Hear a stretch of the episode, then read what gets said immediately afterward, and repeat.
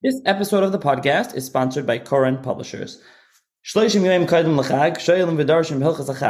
But Zrizim Makdim Mitzvah. So although this episode of the podcast is about Purim, and this is airing a little bit before Purim, so a little bit more than 30 days before Pesach, we want to talk about Koren and their various Haggadahs that they've published. Um, it's never too early to start thinking about Pesach, so make sure you have something wonderful to guide you through the Seder this year. New for Pesach 2023 from Koren Publishers is the Shalom Rav Haggadah with commentary from Rav Shalom Rosner. Um, but also check out their various Haggadahs that they have from previous years.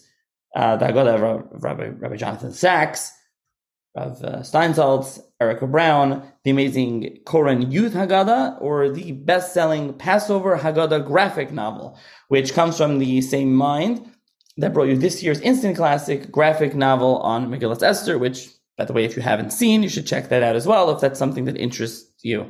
So, listeners of the podcast get 10% off their entire order from korenpublishers.com, which is www.koren, K-O-R-E-N, pub, P-U-B.com. So again, www.korenpub.com with code chatter, C-H-A-T-T-E-R. I'll put the information in the show's notes. So if interested, check it out in the show's notes. Hi, everyone. Welcome to another edition of the Seforim Chatter podcast. On this episode of the podcast, I'm going to be joined once again by Dr. Zev Eleff, who is president of Gratz College, and we'll be discussing the history of the Purim Spiel. Purim Rov, something that uh, listeners may be familiar with in general or from yeshiva, from the yeshiva days. So uh, thank you, Dr. Eleff, for joining me once again. Yeah, thanks for having me. You know, Purim Spiel comes in all shapes and sizes. The whole ensemble, just the Purim Rav, a one man show. Uh, I've been fascinated with the topic ever since I wrote the Ida Crown Jewish Academy Purim Spiel uh, back in, I guess, uh, 2002 or 2003. Um, and the notion of it and uh, the impact and why it, it's there, the pushback against it, to, to me, it's one of the most fascinating elements of the yeshiva curriculum. So let's uh, just in, brief explain what a Purim Spiel is. We said a bunch of things there. I don't know people let's let's assume maybe they don't know what is a Purim spiel, a Purim rov, and then we get into the history. So you know, I think it's been translated in many ways. Bottom line, it's a lampoon. It is an opportunity in a very discreet, very specific amount of time to allow the inmates to run the asylum. Whether it be a Purim, that's where we'll talk about the. It begins in earnest in the Eitz Chaim Yeshiva in Blush. Chaim is the great architect of the modern day Purim Spiel. Some people date the Purim Spiel back to the 13th, 14th, 15th centuries, uh, where Jews in Spain and France, mimicking a culture of Carnival, developed their own performances which mirrored the Purim story, or sometimes uh, the story uh, of Yosef Atzadik, for example, with his brothers It, yeah, you could count that as a Purim spiel, but in reality, it's none other than Chaim Volozhiner, who is the great architect of this tradition. Now, one other general question: What is? Do we know where the word spiel comes from? Means exactly? Um, play. Uh, spiel means play. Uh, entered into the Yiddish vernacular. So what happened? Uh, Reb Chaim Volozhiner and Shaul Stampfer, the great historian of the Lithuanian Yeshivot, he writes about this in his book. It's uh, first appeared as his dissertation, then in Hebrew, then a revised edition, then uh, Library happily translated it to English a number of years ago. Um, they all say the same thing. It's all wonderful, uh, which is that the um, that Reb Chaim saw a great benefit in appointing usually the top guy in the yeshiva, also the wittiest happened to be, um, as the Purim Rav, and he would put on a performance. Um, he would put on a performance, and uh, that would allow Rav Chaim Volozhiner to get a critique because he couldn't do that, right? He can't. Uh, talmid can't tell the Rosh Yeshiva what works and what doesn't about a particular Maggid Shiur. Um, maybe just maybe about the food, and there was no dormitory in these Flushing, but in boarders' homes. Um, but to allow a window where it was controlled anarchy. There was still a level of respect, sure, but it was a time of controlled irreverence in which this Purim Rav or Purim Gabbai would be allowed to lampoon some of the um, goings on in the yeshiva in Volozhin. And there are wonderful stories. Uh, one of them involves uh, it's told by uh, presumably under many people, many Talmidim who became great rabbinic scholars in their own right uh, about uh, the iteration, the incarnation of the Yeshiva Volozhin leadership of Itzela Volozhiner, for example, in which uh, the Purim Rav delivered a shiur. Everybody looked around and it wasn't very funny. They turned to Ravitzla and Ravitzla said, Don't you get it? What he said. There is no such Yerushalmi and there is no such Rama. um, but m- more often than not, it wasn't the case. It was an opportunity to get a, a um, an assessment of how the yeshiva is doing. Um, with, but really importantly, and this is um, this is something that I think is really important, is that necessarily the yeshiva for Shushan Purim, day after Purim, returns back to normal. Right? What what happens on Purim stays within the confines of Purim. So it returns back, to, it reverts back to normal. Authority is restored, uh, but the Rosh Yeshiva learned, received valuable feedback. Okay, so first of all, Stampfer's book in English is Lithuanian Yeshivas of the 19th Century uh, from Littman. Now, we'll get to, to America. That's really, you know, I should have said that at the beginning in the title of the podcast. We're discussing a lot of, you know, you've written especially on the Purim in America. But like I was every I, every research question I have ends in America.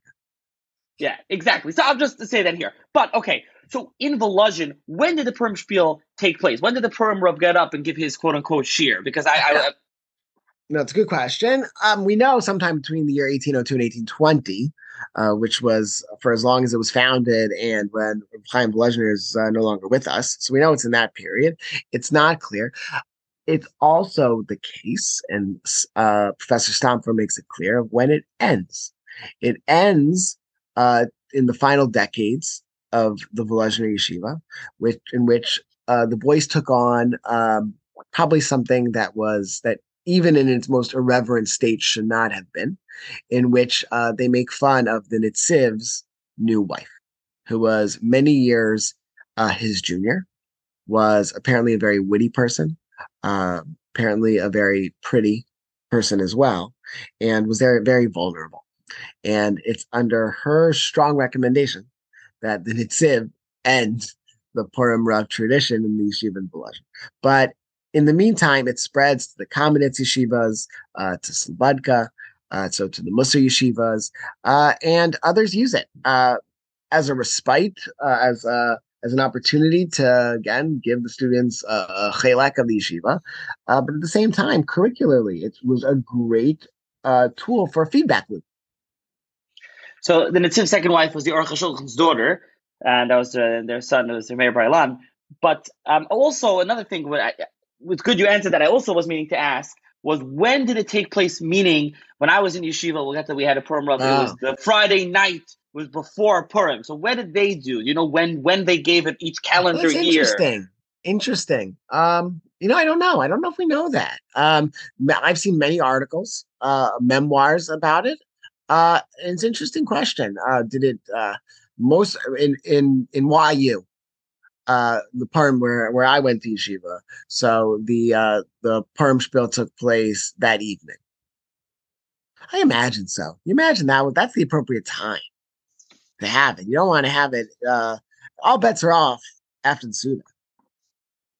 So I imagine it had to be that evening. Yeah, I'll, because maybe right when I was in yeshiva, not everyone was in yeshiva on Purim. It was only the oldest year. Everyone else went home. So it could be that was why. Maybe that's why they did it Friday night. I'm not sure. Oh, I wonder, I wonder where that's that. Not, that's not my tradition. At YU, everybody stayed for the Purim spiel. No, that's what I'm saying. So that's why they gave us Friday night. Oh, there. Yes, that's yes, that's. But, but, but as opposed to Purim itself, not everyone was in yeshiva. They weren't there, so probably that's why it was like that. I don't oh, know. no, so uh, right. So in in in, in YU, everybody stays for Purim. Got Certainly it. for that evening. Yeah. Okay, now I don't think we talked about do we know like I mean you, you did mention this, but like the, the content is just the structure of the spiel was just general like I said. Yeah, in the European tradition that I'm aware of, it's the Purim Rub. It's a one man show, a one person act. Uh, that's uh, you know, very uh, famously, there is a case in which uh, none other than Rav Kook was appointed by the Nitziv. This is obviously before it was canceled uh, to be the uh, Purim Rav or Purim Gabbai. It's called different things uh, that year, and it turned out a, a, a an anical, a grandson of the Nitziv, uh, was appointed to the Purim Rav and did a dynamite Rav Kook impression in America's Rav. Uh, years later, and Rav Kook's only response was, "Well, you get what you deserve." Um, for that for that invitation. Um, the the uh, the so but but mostly uh, to allow also when you appoint the sharpest, wittiest, oftentimes best student, so called, you can't see me with air quotes, uh, student, it, it also is a greater license to allow for whatever it, irreverence is about to take place. So that's part of it. In America, a much more theatrical environment, it expands to a whole ensemble, to um, different acts and the like. Um, but in Europe, it's not so complicated, so complex. Right, and the content, like you said, the content is targeting like this year what's going on in yeshiva, making fun of like believe in the learning. It's general yeshiva related stuff generally. Correct, correct. Yeah. Uh, you know, eventually it's adopted by schools and it becomes a lampoon on the community and on the rabbi. Same idea, a controlled irreverence. Uh, but at the same time, yes, in the yeshiva, it, it, looked inwardly toward the mechanics and the goings on and the personalities within the yeshiva. Okay, now now we get to America. You're like you said. So it, it migrates to America. Uh, first at Yeshiva Rabbeinu Yitzchak Elchanan, Yeshiva University, Lakewood, Beis Medrash Govoha very quickly adopted a Purim Rav. Um, in the early going uh, YU, it wasn't called YU until 1945, so it's a little anachronistic. Uh, they also had the perm Rav. Um, tells, I'm, I'm told, although maybe rightfully, you know, a historian can only work with primary sources. So nobody at Telz gives me uh, any information on the substance of those Tells or Purim spiels and Purim uh, skits. But apparently they started very early on, so I guess in the 1940s, uh, to develop more theatrical performances and skits.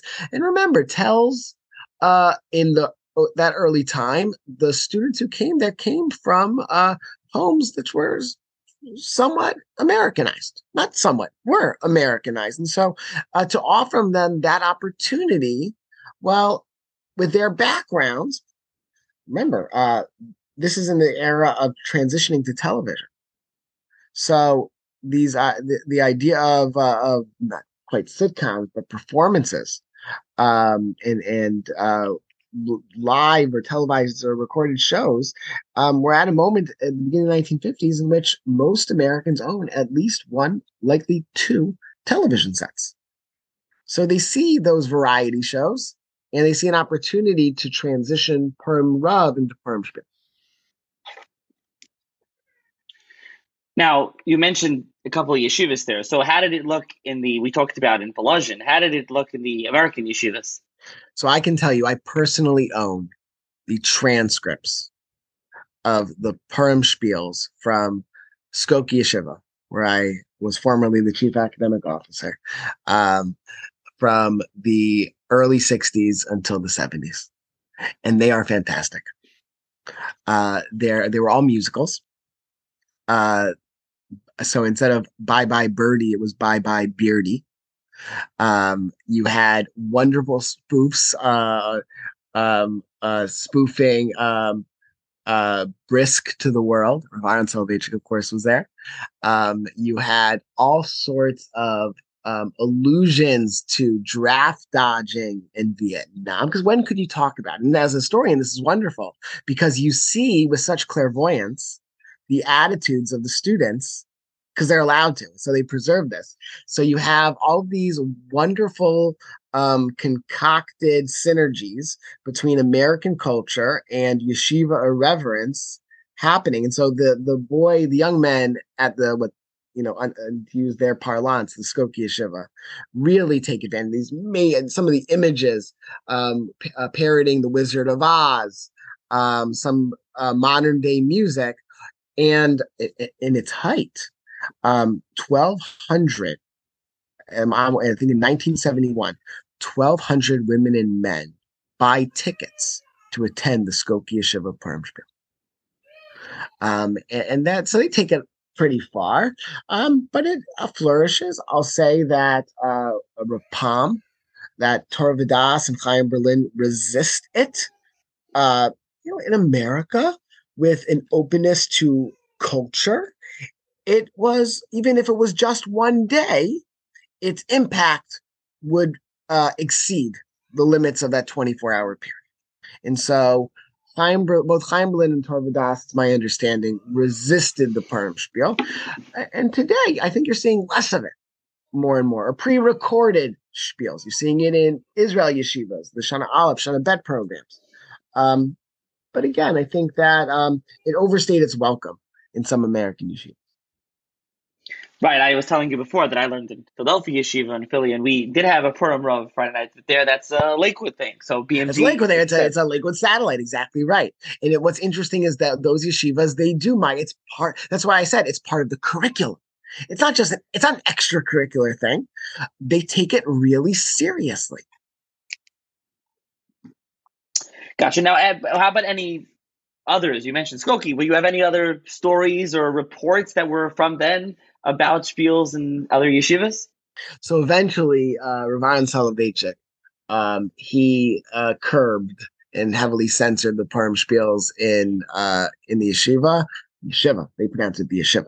Um, I was contractually obligated to pronounce it yeshiva, and uh, uh, by 1975, it had left uh, from the province of the uh, of the beis medrash folks and became a high school program. And again, high school perm spiel looks different. All of a sudden, uh, do you trust? They're not they're not college students or uh, or yeshiva students. They're high school students. So do you trust them that way? And that's it's an interesting change regime in the culture of perm spiels. What's interesting is that Purim makes it into the Jewish Theological Seminary, JTS, and Hebrew Union College. So the Reform and Conservative rabbinical programs also adopt Purim You see the Orthodox Union offering in some of their periodicals a template for how to conduct a Purim Spiel in Orthodox shuls. Young Israel is reporting on Spiels, and all of a sudden, it, it's it's migrating from this curricular design of Chaim Volozhin, and it's become this ubiquitous thing that ought to happen on Purim,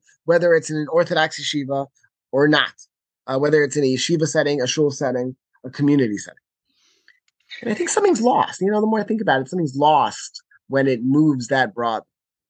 Yeah, like you said, I don't know if that becomes like Vietnam and it's taking on broad cultural issues. It's more than just what's going on in the yeshiva. And as you were saying, it was kind of a controlled, irreverent setting to get critique and feedback. It just becomes it, it just becomes like a play almost. Is that what happened? Just becomes like a Purim thing, like the same way in American culture you have plays and things like that. So is that, is that kind of what happens to it? Right. So when it becomes something you have to do because it's Purim, because that's what we always did. Not so always did since the early 19th century.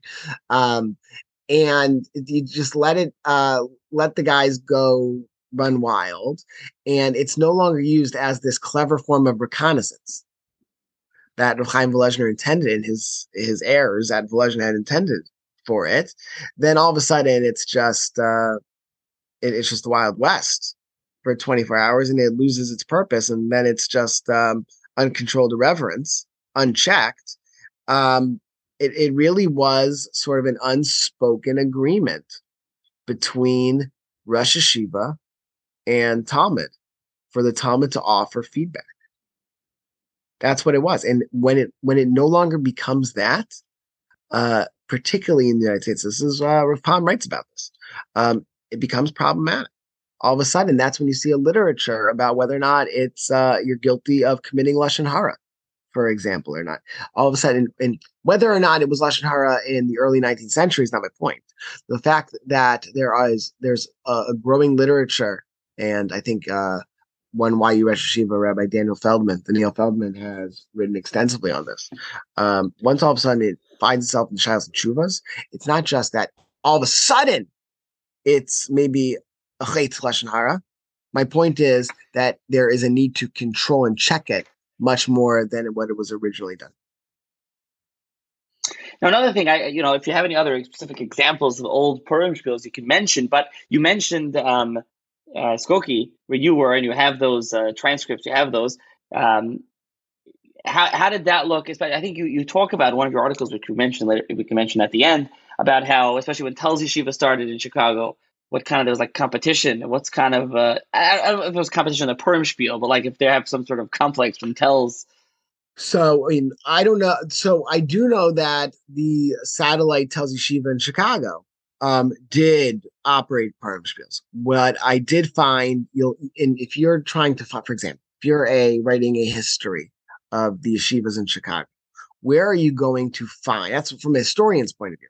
Where are you going to find the tensions about the emergence of a new yeshiva of the Telz Yeshiva migrating um, from Cleveland to Chicago. You're not going to find it in any sefer.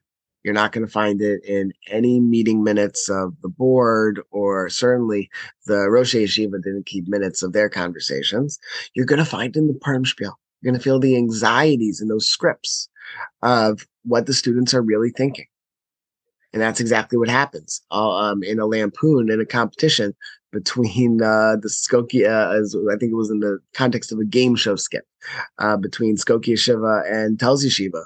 Uh, that's uh, that's where you found the young men at the Hebrew Theological College, Beis Medrash LaTorah, um, exercising grave concern uh, over what it means to have another yeshiva in town. That's exactly where you're going to find it. Yeah, I think you wrote out in 1965. They said how to succeed in the yeshiva without really trying. Then you said they debate the suitable outfit. They could wear a tzitzis out. There's like a whole one of the articles. You have a whole uh, song about. Right, do you follow Magen Avraham or not? Yeah. So again, it, from a, from a historian's point of view, it's just a wealth of of, of a trove of information. Um, and you see, like I mentioned, draft dodging. So it's no secret uh, that um, went from from Yeshiva University to Hebrew Theological College to every other yeshiva in between. Not many to the west in the West Coast, but at that point, um, they they saw a spike in enrollment from young men who were trying to avoid being drafted and being scripted into Vietnam um, by enrolling uh, in rabbinical school. That could be an exemption. And where do you find evidence of that in the Purim Spiel? Making because uh, then what it allowed for was some guys knew how to read a Reb. Some people didn't know what a Reb was. Um, so so that that's where you find it, and you see that things that the young men wouldn't say to one another, all of a sudden in the context, this is that tradition of Reb Chaim. In the context of Purim Spieler, Perm Rav, they were allowed to say, they were allowed to offend, they were allowed to vent their frustrations and that was that was the great utility of the Purim Spiel. It wasn't just about making people laugh. Absolutely. And so you mentioned Skokie, you mentioned YU. Lakewood and, and other yeshivas, do you have any sort of record, any reports, any transfer, anything? Have you ever looked into that of what was going on in those spiels or no? So I haven't found. I, I, looked and I looked. If there are scripts, if there are memoirs of BMG, I would love to read it. I am told that uh, we know that it was very difficult to understand uh, Byron Cutler's Shiur. He spoke in a certain way, which is not very readily understandable. Um, and I'm told that the Purim Rav, this was a recurring theme in the uh, 1940s, 1950s at BMG, in which the Purim Rav would imitate Rav Aaron, and uh, he um, and they gave it to him a little bit. I'm told also is that Rav Aaron Kotler uh, accepted it, um, that he cracked a smile, uh, and and that he understood uh, whatever was was intended. Um, but of course, uh, I'm also told that uh, when uh, the Purim Rav, who would always be um, lampooning, he would present himself as a Purim version of Rav Kotler. Uh, you didn't mess with the Brown Kotler. He uh, he received tremendous uh, Kabbalah Rav, and uh, that allowed the uh, Purim Rav tradition to persist in Lakewood, New Jersey. Not so in I think uh, not if I'm incorrect, uh, Rabbi uh, Nassim Sherman, in a collection of his letters, writes about how difficult it was for the rabbinic faculty at Torah Vodaas to allow the Purim Rav or Purim Spiel tradition. Right, you mentioned Rav didn't, so Torah Vodaas didn't have them? It, it, it intermittently, and it was always fits and starts. Gotcha. I mean, that really, like I said, in some yeshivas for Ireland, there still is, as far as I know, Purim Rav. So some yeshivas still have it, some don't. Today, kind of, kind of like less and less. Less and less is my understanding. Sometimes it'll be pre-recorded, so it could be screened. Pre-recorded means that uh, not there are advantages for not having the performance live. Uh, there, uh, with modern day technology, you can include special effects. You do all sorts of different things, uh, but it does allow for a degree of censorship and monitoring and oversight, and therefore it doesn't have that same effect. Um, so in some ways, we've lost our way. I suppose is that the perm becomes sort of a, a checkpoint in in yeshivas for Purim, but at its core, the spiel really served a different purpose, and I think to some degree or another, it's sad. I think it's lost that give and take. Right. Uh, you know, and, and if listeners have any other you know have any uh, personal recollection and their yeshiva have a Purim Spiel, I guess they can email you. You'd want to hear about more. we got to collect them. Yeah, we, there has to be a repository uh, of these of these Purim traditions because I think, I mean, they, if you wanted to write a cultural or a social history of the yeshivas in America, to me, there's no better uh, s- source base than those script if, if they wrote them down. Um, able to find them in Chicago, love to see more. I think that is a project, that is a dissertation, uh, that is a podcast waiting to happen. Yeah, well, listen, we're on the podcast, but and, and I want to jump back to Europe. Just jump back for a second. We mentioned Volozhin, but it did spread to other yeshivas, right? Slobodka. Yeah, it was in Slobodka. It was in the in the comic became a whole system. Um, usually in the Purim Rav tradition. Usually that and, and adopting and, and they in, they intuited or they well understood the intentions of of Volozhin they understood that this was a very useful tool to receive feedback. Yeah, so they're very popular. Okay, now, if anyone wants to read about promotion, what kind of reading is there? Is there? I mentioned you have some articles. You can mention your articles. Anything else? That can we mention Stampfer's book? Stampfer's book. Um, I mentioned uh, Rabbi Daniel Feldman has written voluminously on Hilchot Lashon Hara, and in it, in some of the works, in several locations, and some of his shiurim that are recorded on YU Torah, um, he presents the halachic aspects uh, in response to literature and chuvos uh, of Purim Spiel. In my article, which uh, I think appeared in the, the, Journal of Chicago Jewish History, uh, winter 2016, if I recall. Um, so that I think is available online. Uh, but um and, and you find it yeah the um eh, there's there's a, there's a whole that's just the beginning that's just the uh, tip of the iceberg i think that there are many other areas to uh, explore this and it's um it's good stuff it's good stuff yeah, your your article is there's also one like you wrote a small one that's similar online that you wrote. I'll link to that. I'll link also uh, to this one that you uh, that you mentioned in the Chicago Jewish History. I'll put it uh, now. And oh, that's right. I, I, I, right. I wrote it for uh, for wider consumption. You're right. A, sh- a shorter article. I totally forgot about that. Yeah, that one too. And but but this one, the longer one, has uh, 22 footnotes. So there's some notes. there, some other sources. Primary. That's not. Sources, that's not very many footnotes. No, it's not at all. It's not at all. But but it's a small article, and people can check it out from there and see the sources that you quoted there if they want to see uh, some more as well. Right. So, uh, I think the, the, the, citation for Rabbi Feldman, I can't say enough about Rabbi Feldman. Um, he has Lomdus of Laughter toward a Jewish ethic of humor in developing a Jewish perspective on culture, um, which is, I think, one of the, uh, the, if I'm not mistaken, one of the Orthodox Forum volumes, I believe, in uh, in 2014. So um, that's where you can find um, some of his thinking and sources there. Um, but yeah, I think if the listeners uh, have materials, bring them forward. Yeah, I'll put your email that people can email you. So th- th- actually, Rabbi Feldman is you. You have that in footnote eleven. Also, you mentioned prominent and fierce opposition from Rabbi Ron Pam in his Atar Lamelech. That's his uh, shmuzim. So you, you you do cite his Atar Lamelech. I guess that would be interesting to see. I did not look that up before the podcast, so Maybe I'll get a chance it's, to look it's, at it's, that. A, it's a couple sentences or two. It's not. Yeah, I'm sure. I'm sure it's yeah. Exactly. Exactly. Okay. Listen, it's not a long podcast, but there was, uh, you know, it's very interesting, and like I said, maybe people have more to to uh, to add to this and more of their own uh, recollections and what they know. But uh, let me ask you, while while I have you here, what about any? What are you working on now? and Any other new projects not related to So- so, Spiel? not related to Purim Spiels. So uh, in time for the Super Bowl, I'm I'm a good luck charm. When I uh, when I moved to Boston, year two, the Red Sox won the World Series. I didn't break the curse, but they were last in the division the year before we moved to Boston. I say that when we got married, the second year they won, the Yankees won the World Series, but that, that happens once every four or five years. We moved to Chicago. Not anymore. Not anymore. Yeah, not anymore. Uh, when we moved to Chicago in 2015, year two, the Cubs win the World Series. That was something. Um, in year two, since moving to Philadelphia, taking the Helmet Gratz College, uh, unfortunately, the Phillies came short. They made the World Series, but we'll see in a week and a half. Maybe my superpowers uh, migrated to professional football. But why I bring that up?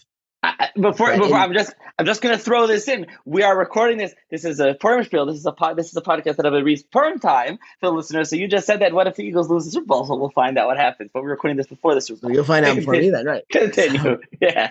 the um so i have a new book uh on football it's something that i've never done anything like this before it's called dyed in crimson which is uh, a story about um it fe- the the protagonist is a jewish figure his name's arnold Horween and together with a um, former mill hand immigrant from ireland and a catholic kid from uh, natick massachusetts they transform Harvard. They win the Rose Bowl in New Year's Day, 1920.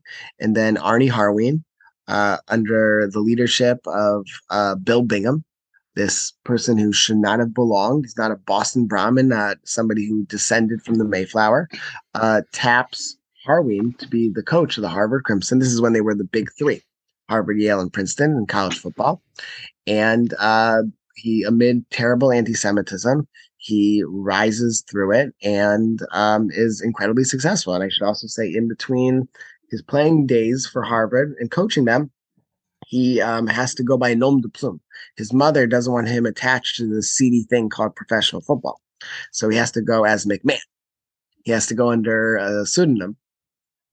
Uh, but he and his brother, uh, the two, two Horween brothers, um, play for the Chicago Cardinals and Horween actually in 1925 coaches them wasn't the Super Bowl back then, but to one of the early championships. And so it's this wonderful story, untold, all true, um, about people on the margins. In the 1920s, Jews were certainly facing terrible anti-Semitism, um, and how people on the margins can influence the mainstream. Um, it's this wonderful, uh, I would say, feel-good story um, but it's a true story story about resilience um, and it's uh, something i haven't done before so um, i used the historical context but i let the story uh, drive the book much more than the analysis Interesting. Like yeah, not like American halacha or or, or yeshiva related. It's, very it's, not about it's not about rabbinic authority and the reform movement in the 19th century it's not about peanut oil and orthodox uh, jewish culture peanut oil on Passover, on Pesach, and kitniyot. Um, it is, uh, you know, I, I'm a huge football fan, huge sports fan. I used to attend every Baltimore, growing up in Baltimore, I would attend uh, opening day for the Baltimore Orioles. My mother worked uh, in the law office of the owner of the Baltimore Orioles. And so we always had opening day seats. And I attended, I'll never forget it, in the rain, the very first time uh, those miserable Pittsburgh Steelers came to town. And it was the inaugural season of the Baltimore Ravens, and we beat them. And I'll never forget the feeling. It was in Memorial Stadium. I actually had um, seats right next to the. Uh, we had great seats. You would think we had over in like the first two rows. The problem was it was a baseball stadium, so you wasn't. It was positioned in a way that you couldn't see over the sidelines, so I couldn't see much. See the ball go up and down. Vinny Testaverde, um, but I'm a big Baltimore Ravens fan, um, and this was an opportunity. Also, sports writes really nicely right there's always there's ups and downs there's winning and there's losing there's there's necessary drama in writing about sport so it was a it was a fun it was a fun project to take on Wow. Okay. So I guess we'll we'll I'll link to that also. and uh, maybe we'll do a podcast on that if the listeners are interested in hearing about, uh, like I said, more of a different kind of a thing, Jewish related, football related, Would love to. something interesting. Great. Sounds good. Okay. Thank you very much for joining me once again.